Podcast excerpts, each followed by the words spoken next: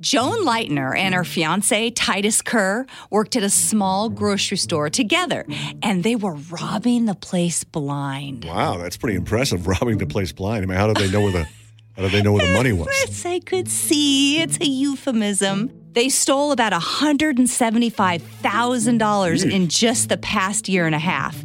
But here's where it gets kind of crazy. Uh, Joan admitted to using some of the stolen money to buy a few lottery tickets back in October, and one of those tickets won. She ended up splitting a $1 million jackpot with three other winners. So she got about, oh, $260,000.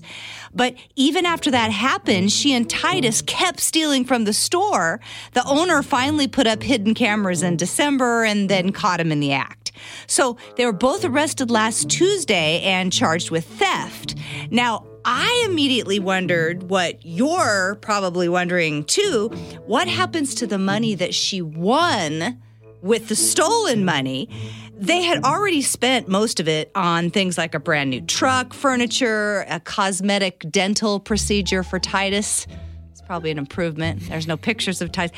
If they're convicted of theft, and that's almost certain to happen as the police apparently have signed confessions from both of them, the detective on the case said, quote, any bank balance in either of the parties' names will eventually go to the owner of the store for restitution, and items purchased will be sold and proceeds remitted toward the same goal. So Joan and Titus are looking at several years in the slammer, and they won't go in with any money on their books as restitution comes first while you're in the custody of the state.